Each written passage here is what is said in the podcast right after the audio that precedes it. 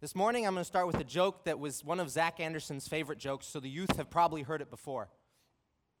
There was a guy named Dave, and he loved to brag to his boss about how everybody knew him. And his boss had finally had enough of it. His boss says, Prove it to me. Dave says, I'm serious. Everybody knows me. Name anybody. His boss says, Okay, Tom Cruise. Dave picks up his phone, calls Tom Cruise. They go to Tom Cruise's house for lunch. As they're leaving his house, the boss is very impressed, but he's still skeptical. He says, I think you got lucky. I don't think everybody knows you. Well, Dave turns to him. He's like, okay, let's do it again. Name anybody you want. The boss says, President Donald Trump.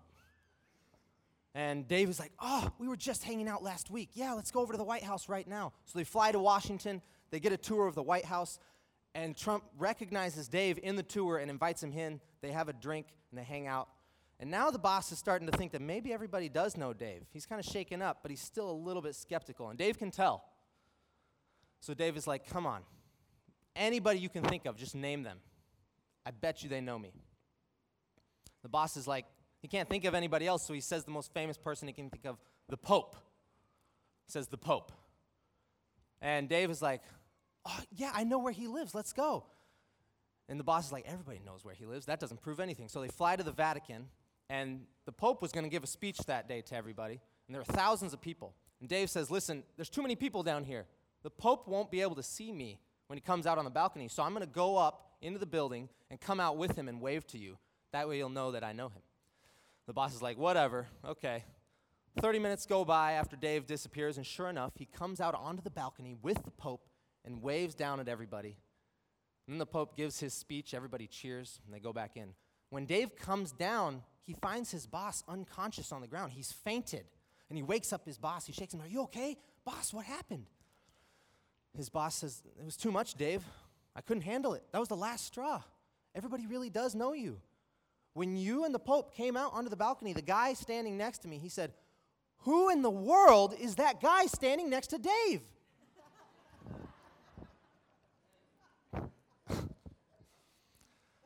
This morning, we're going to be looking at the parable of the prodigal son.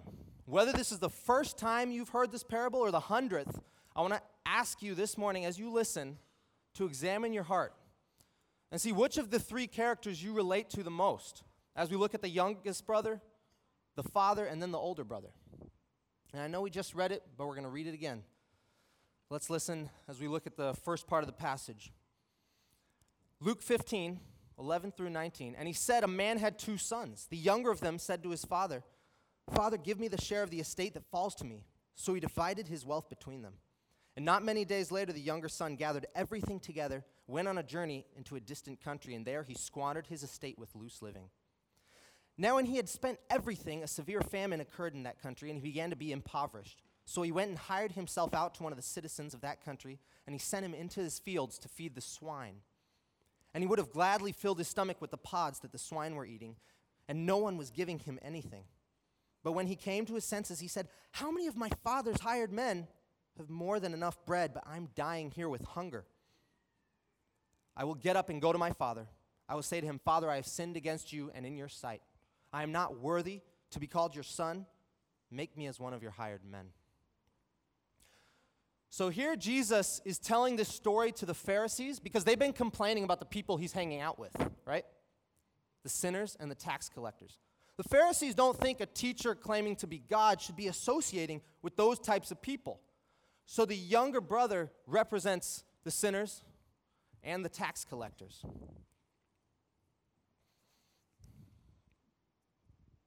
And Jesus tries his best to explain to the Pharisees the immeasurable joy of God when sinners and tax collectors repent because he wants them to get it. But as we all know, the Pharisees don't get it. I don't know about you guys, I want to get it. I don't want to miss what's so important here that Jesus told three parables the lost sheep, the lost coin, the lost son. I don't want to miss what's so important that Jesus said earlier in the chapter I tell you, there's more rejoicing in heaven over one sinner who repents than over 99 righteous people who don't need repentance. So, why is, why is repentance so special? Let's look a little closer at the younger brother and find out why. He took all he had and he ran away and he did exactly what he wanted with it and he wasted it. And then when he was broke, he hired himself out for a job that couldn't even pay him enough money because there was a famine. And to top it all off, he was feeding pigs. Now, it looks like a bad situation at first glance. But if we look a little closer, we see how terrible the situation really is. Okay, he's completely alone, first of all. Any friends he had are gone because the money's gone. Hiring yourself out as a servant is already lowly work, but for a Jew, feeding pigs would have been the worst job imaginable because of all the unclean creatures, the pig was the most unclean. And to top it off, the food that was being fed to the pigs, you're so hungry you want to eat it, but you can't because it was a hard pod called a carob pod that was almost indigestible for people. So this wasn't just a bad situation, you guys. This was rock bottom. He had hit rock bottom. And here's what we start here's where we start to see what's so special about repentance. Because when you hit rock bottom, something happens. You're forced to make a choice. You're forced to make a decision either for God or against God. If you choose against God, you're saying, I'm good as I am. Thanks, but no thanks. It's crazy, right? Who would want to stay at rock bottom? But if you choose for God, that's almost crazier because you're saying, I'm ready to be broken. That's one of the scariest things you can say to God. I'm ready to be broken. But there, alone, hungry, penniless, in the mud, surrounded by pigs, the younger brother was broken. I want you to imagine with me for a second that you're this newspaper and you don't want to be broken. Maybe these holes and this rip are some secret sins you have in your life. Maybe these words are your accomplishments. Maybe this stain over here is, is too embarrassing to talk about.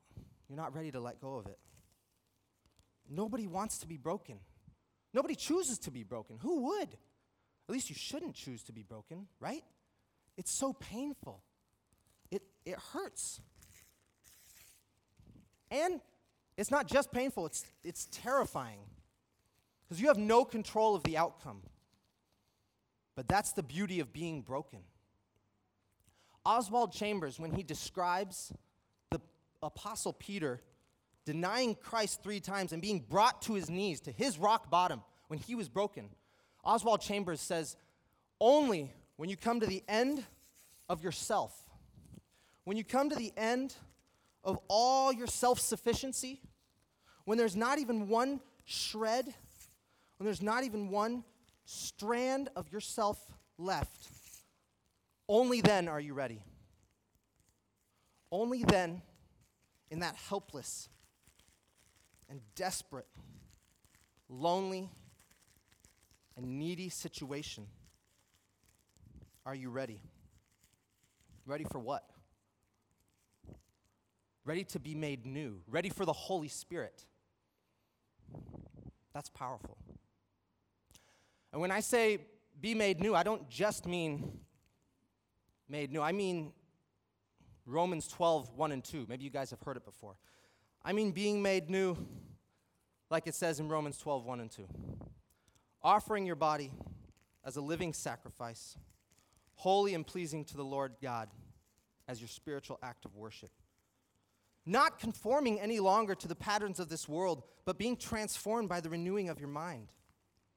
Then you will be able to test and approve what God's will is, his perfect pleasing and holy will.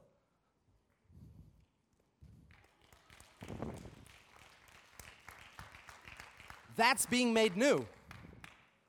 But too often, when we're given a chance to count the cost and be made new, we squander it.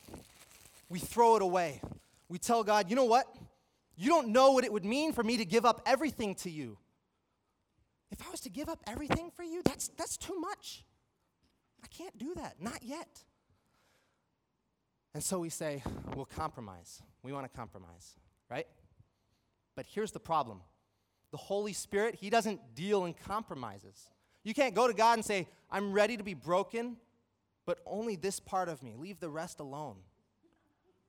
In the same way, you wouldn't go to a doctor and say, Hey, I'm ready to be healed, but only on the left side of my body. It doesn't make sense, but it also means you can't be made new.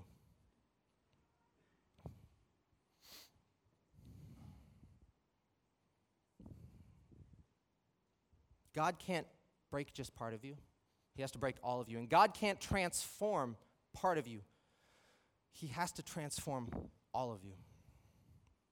One of the most powerful examples of transformation is in Acts chapter 9, talking about Saul's conversion. We see just how far God goes when he makes something new. He took a killer of men, transformed him into a fisher of men. Everything that was evil, everything that was wrong with Saul, God made good. When we let go of control, in our weakness, his strength is made perfect. I want to show you guys a video real quick of a, of a bird that finds strength where it thought it had weakness. I love that video because it's an awesome example of what Paul's talking about when he writes in 2 Corinthians 12, verses 9 through 10. And he said to me, My grace is sufficient for you, for power is perfected in weakness. Most gladly, therefore, I will rather boast about my weaknesses, so that the power of Christ may dwell in me. Therefore, I am well content with weaknesses, with insults, with distresses, with persecutions, with difficulties, for Christ's sake. For when I am weak, then I am strong. So the younger brother was broken, and he decided to turn his heart back towards the Father. What is the attitude of your heart? Let's continue by reading the next section in Luke chapter 15, where it introduces the Father. Verses 20 to 25. So he got up and came to his father, but while he was still a long way off, his father saw him and felt compassion for him, and ran and embraced him and kissed him. And the son said to him, Father, I've sinned against heaven and in your sight. I'm no longer worthy to be called your son. But the father said to his slaves, Quickly, bring out the best robe and put it on him, and put a ring on his hand and sandals on his feet. Bring the fattened calf, kill it, let's eat and celebrate. For this son of mine was dead and has come to life again. He was lost and has been found. And they began to celebrate. This is Jesus. The Father represents God. And Jesus is telling the Pharisees the same joy, the same feeling that a father might feel when his long lost son comes home. That's what he feels when the sinners repent. And the seemingly embarrassing displays of emotion from the father, from him running and probably having to hold his robes up to keep from tripping over him while he goes to greet his son, all the way to him kissing and hugging the son that just squandered his wealth, only shows all the more that Jesus couldn't care less what people think is proper and dignified. If you choose him, he's going to celebrate you. If you repent, the moment you turn around, the Father's love is there to meet you right where you are. And that's the heart of Christ. Wrapped up in this example of the Father is the heart of a God that rejoices when the lost is found and celebrates when the dead come back to life. But it's also what we're called to be. Jesus isn't just giving an example of himself to the Pharisees, he's also painting a picture of how our heart should be towards every non believer and believer around us. The Father had a heart of joy and celebration and rejoicing and love. What is the attitude of your heart? And finally, let's look at the older brother in the last section of the chapter, verses 25 to 32. Now, his older son was in the field, and when he came and approached the house, he heard music and dancing. And he summoned one of the servants and began inquiring what these things could be. And he said to him, Your brother has come, and your father has killed the fattened calf because he has received him home safe and sound.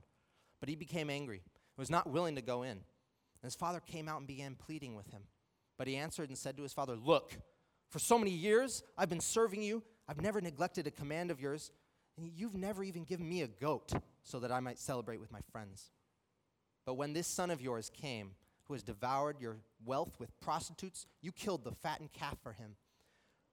And he said to his son, You have always been with me, and all that is mine is yours. But we had to celebrate and rejoice, for the father, for, for this brother of yours was dead and has begun to live, and was lost and has been found.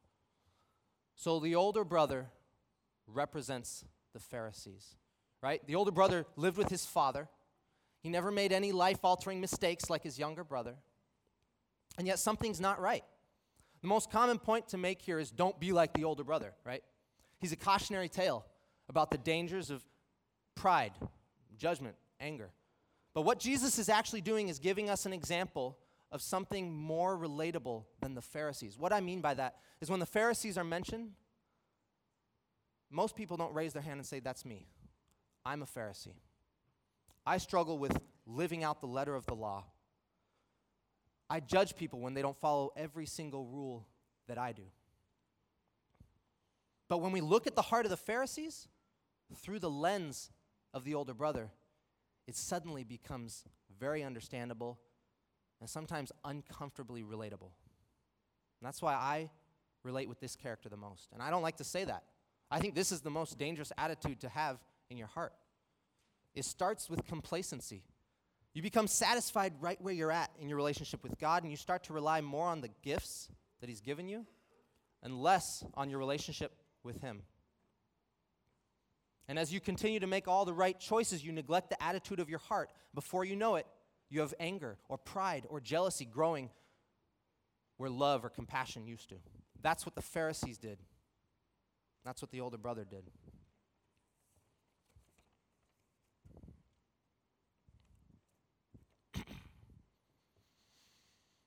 And the reason it's so dangerous is no one outside of you can tell when this is happening. Because it looks like everything's fine. There's no outward appearance of sin because it's all inside. And that's why it's so dangerous. The Pharisees and the older brother got caught up on the outward appearance of evil. They got so caught up in defining sin by outward actions, they thought they could assume the attitude of the heart. But nobody can do that. Only God can know the heart of man. When I was in college, my dorm had a strict no pet policy. I think I have a picture, yeah. And so naturally, my roommate and I, we went out and we caught a stray cat, a little brown cat. We named him Boiber. He scratched my hands up when we caught him. We managed to keep Boiber in our room for five days before we were busted. We kept him in a, in a cardboard box under my bed so when the RA would come into the room, we could just close the cardboard box. When they busted us, we had to let him go, so we went out into the forest and let him run out. And my roommate was so sad, he waited under a tree for four hours, convinced that Boiber would come back and say hi, but he never did. It was very, very sad. When we asked my RA, how did you find out? How did you bust us? The RA looked at us like we were joking. He said, You guys were emptying cat litter in the hallway in front of me. when I would pull up outside the dorm, I would see the cat in your window was very obvious. So we were let off with a warning that time. And naturally, my roommate decides to teach them a lesson.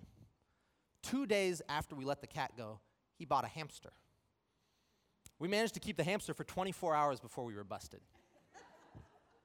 now, since the hamster wasn't wild, we couldn't let it go in the forest. So we had to keep it in my car in the summer in South Carolina until we could find a home for it. And unfortunately, we overestimated the benefits of cracking the window in your car because the hamster died very quickly. It was very sad. But this time, the residence life director, the RA's boss, wanted to talk with me and my roommate because he couldn't believe we could be this stupid. And in the conversation with him, he asked me something that I still remember. In fact, I always remember it. He kept asking us, What is wrong in your hearts? What's going on in your life that makes you think it's okay to act this way. It makes you think it's okay to do these things and break these rules. Now, neither myself nor my roommate had an answer for him because we thought we were fine. Obviously, looking back, we needed to grow and mature and learn to respect authority more. But it stuck with me because he was trying to assume the attitude of my heart based on my outward actions. I don't want to say that my former residence life director was a Pharisee, but it's very similar to what the Pharisees were doing. He was looking at the outward actions, and trying to assume the attitude of my heart. That's what the older brother did too. He couldn't handle the fact that his younger brother, a foolish sinner, could be accepted back into the family and have a same part of the reward as him. His heart was so caught up comparing, his mind was so caught up and focused on his younger brother, he missed the error of his ways. And here's where we come to the biggest surprise of all. First, that the very thing that the older brother thought made him better than the younger brother, his goodness, his righteousness, that's what was holding him back. That's what was separating him from the Father and turning his heart away. And the second thing, the older brother, just like the younger brother, was lost. And this is probably what shocked and angered the Pharisees most of all. Was that Jesus was saying, You are just like the tax collectors and the sinners that you hate. You need the same repentance that they do because you're lost like them. Tim Keller describes the brothers this way He says, One brother tried to use the father to get what he wanted by being good, by obeying, by staying close, keeping all the rules. The other brother tried to use the father to get what he wanted by disobeying, running away, breaking all the rules, and being very bad. So we see that both brothers, in trying to control the father and use him to get what they wanted, ended up alienating themselves from the father. And they were both lost. They both needed repentance. So the older brother did all the right things, but he neglected the attitude of his heart. And that's my challenge for you guys this week. Examine yourselves, look inward, and ask what's the position of my heart towards God? And I want to close with this picture. This is Christ. If you remember one thing from this message, I want you to remember this. This is the heart of Christ. The open arms of God, rejoicing as he embraces the dead coming back to life, the lost being found. Let's close in prayer as the worship team comes up. Dear Heavenly Father, we love you and praise you this morning. Thank you for giving us life and loving us first so that we can love you back.